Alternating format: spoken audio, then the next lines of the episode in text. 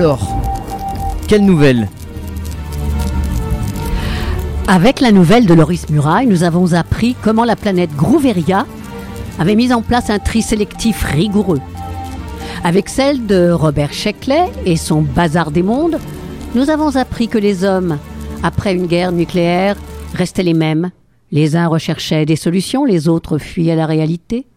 Frédéric Brown nous a fait croire, dans son spectacle de marionnettes, qu'il y avait, très au-dessus de nous, une union des planètes qui nous observait et souhaitait qu'un jour nous soyons capables de préserver la nôtre, et qu'alors nous pourrions rejoindre cette union des sages.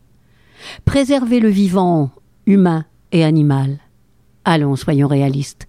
Ce n'est pas vraiment la politique que les gouvernants de la Terre, toutes tendances confondues, suivent aujourd'hui. Et pourtant, il sera bientôt trop tard.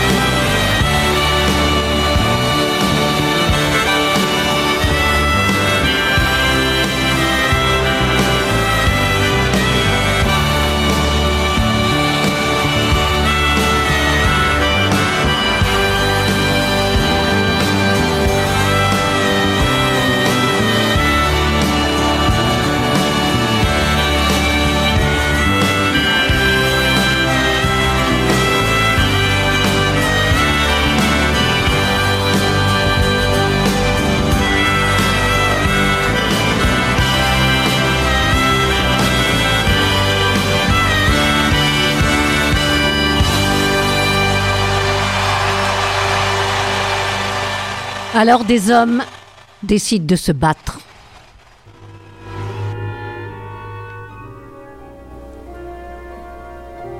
Avant de m'asseoir pour consigner cette histoire, je l'ai vécue. J'ai vu se lever l'activiste et croître sa détermination. Que pourrais-je faire?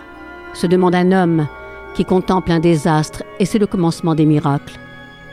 J'ai suivi pareil homme, refoulé, pareille colère, rêvé, pareil renouveau. J'apercevais le même désastre. Avant de revenir dans la chambre de mon enfance, dans la maison de ma mère à K, j'ai vu le monde. J'ai couru les océans sans loi, ces pâturages liquides pour lesquels je n'étais pas fabriqué. Je ne m'y trompais pas. L'homme appartient à la terre, les eaux vivantes n'ont pas besoin de lui. J'avais pourtant besoin d'elle, comme on désire l'éternité au lieu de la mort, le ciel au lieu de l'enfermement, et sentir au lieu de penser. J'ai réclamé les eaux profondes, j'ai respiré leur haleine salée, scruté les ténèbres de leurs nuits immenses. J'ai fréquenté l'esprit des flots, j'ai appris leur géographie et leur langage. Les courants et les vents ont livré pour moi leurs secrets.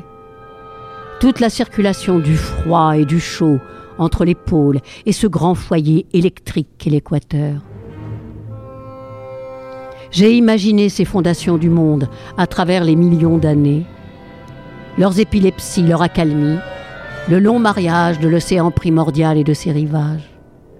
Tout avait commencé là. Les mini-météoroïdes tombés de l'espace dans ce bain originel avaient apporté les acides aminés, robots minuscules capables de se répliquer. Parfois une erreur survenait, une nouvelle forme apparaissait. La diversité était en route. Notre monde se composait, fabuleux, inconcevable, à couper le souffle. J'ai bu sa splendeur comme un cordial. J'ai reçu les frissons, les inquiétudes, les ivresses, les joies. La haute mer surpasse la terre dans les impressions qu'elle suscite.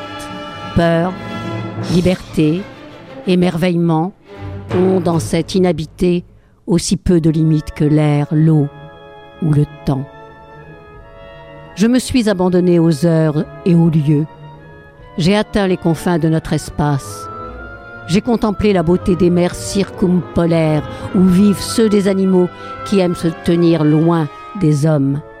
Je me suis éloigné avec eux et aux questions de ma raison j'ai ajouté les questions de ma rêverie.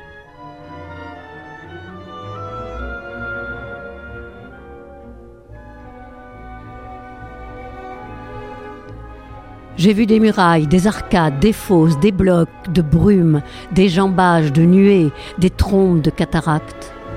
J'ai contemplé des eaux turquoises et des couronnes de verdure, des archipels volcaniques, des épaisseurs de neige, des effondrements de parois, des réverbérations miraculeuses, des labyrinthes et des châteaux de glace.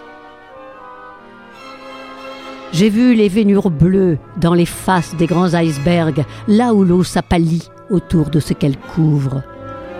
J'ai deviné l'étreinte mortelle de la banquise en hiver, j'ai senti sa présence d'obstacles. J'ai connu la surprise des harmonies australes, la lune jaune et l'océan comme de l'argent fondu, le ciel rose comme une fleur de fuchsia.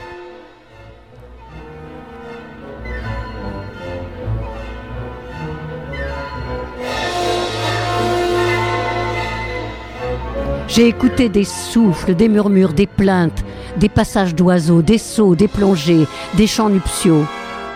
Je me suis inscrit dans le mouvement fluide des créatures de ces lieux. J'ai filmé des chevauchées, des cabrioles, des caresses et des dévorations. J'ai envié les iguanes marins réchauffant leur peau hérissée à la chaleur des roches. J'ai applaudi la course des manchots noirs et blancs comme des pies semblables à des torpilles vivantes dont les bons surfilaient l'eau. J'ai fait le silence. J'ai retenu mon souffle à l'apparition des baleines. J'ai senti la puissance du dauphin dans la valse éternelle de l'eau et la densité de sa peau. Sa chair musculeuse sous le lustre gris de sa peau. La vitesse faisait partie de lui comme la pensée fait partie de l'homme. J'étais un être cérébral, je me découvrais dans ce contrepoint.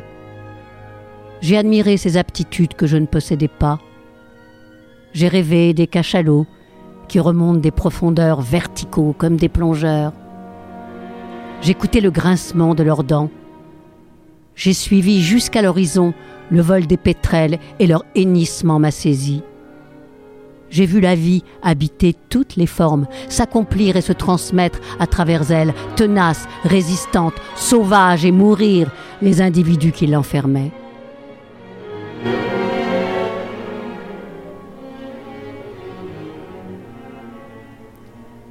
J'ai cherché les grands poissons, les mérous géants, les espadons, les requins monstrueux. Ils avaient disparu. J'ai regardé la mer intouchée et la mer épuisée au cœur du Pacifique dans le nœud de ses courants vers le nord. J'ai filmé la grande décharge du monde.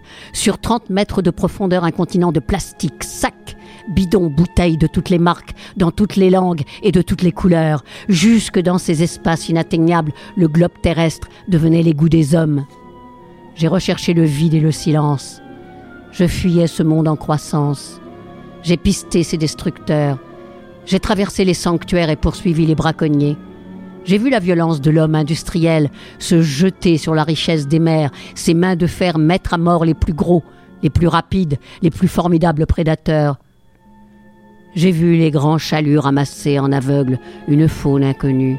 J'ai su de quoi les humains sont capables, j'ai redouté ce qu'ils font quand ils se savent invisibles en haute mer, sur la banquise, dans le face-à-face sans mots, avec les bêtes à leur merci. J'ai combattu l'horreur, les tueries, les mutilations, les dépeçages, l'entassement des cadavres. J'ai vu mourir noyés dans leur sang les baleines qui criaient comme des femmes. On nous disait qu'elles n'avaient ni âme ni langage. Leur conscience d'elles-mêmes traversait l'onde et vrillait mes oreilles. Ces proies inoffensives et tendres, je ne doutais pas qu'elles eussent une intériorité. Je connus leur valeur et leur fragilité. Nous leur devions une protection. Loin sur l'eau, dans les immensités sans côte ni havre, à écouter la voix du vent, à regarder le lent gonflement des vagues, ou bien la mer couchée, que la mer met debout, que la tempête met debout. Je me suis senti à la fois insignifiant et responsable. Quel usage faisions-nous du monde? La question s'est levée comme une vague qui m'a submergé.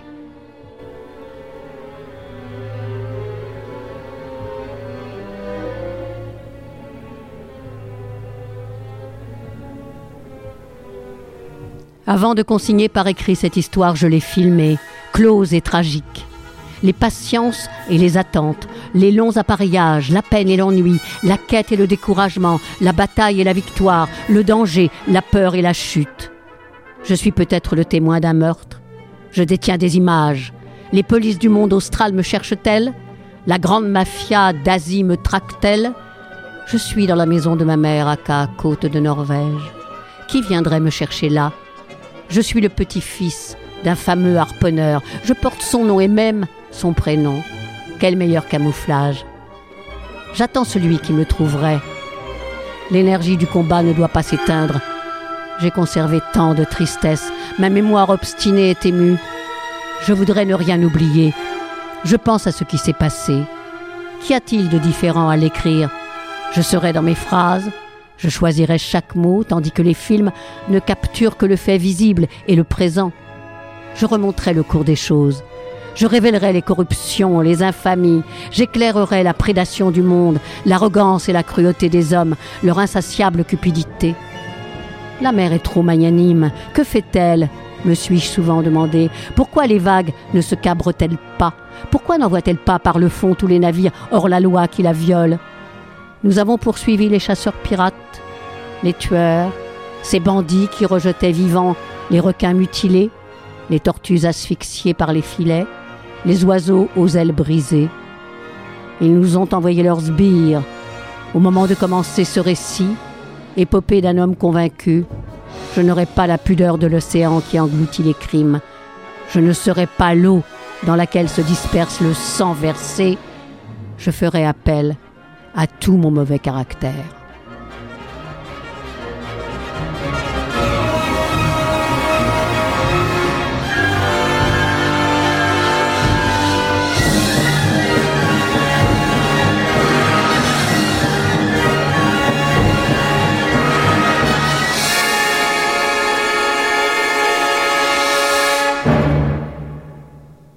Ce texte magnifique est signé Gérald Asmussen. Il serait non pas écrivain mais photographe caméraman et aurait participé à la septième campagne antarctique de l'Arrowhead, qui a pour capitaine Magnus Wallace. Ça ne vous dit rien? Rassurez-vous, c'est normal. Vous avez écouté non pas une nouvelle, j'ai triché, mais l'insipide du roman d'Alice Ferney, Le règne du vivant, qui s'inspire de la réalité. Magnus Wallace, c'est Paul Watson, et l'Arrowhead, c'est le The Sea Shepherd qui était au port de Bordeaux le 19 mars dernier. Je vous, invite, à lire le roman d'Alice Ferney, puis allez donc voir le site de Sea Shepherd pour comprendre l'importance de leur combat.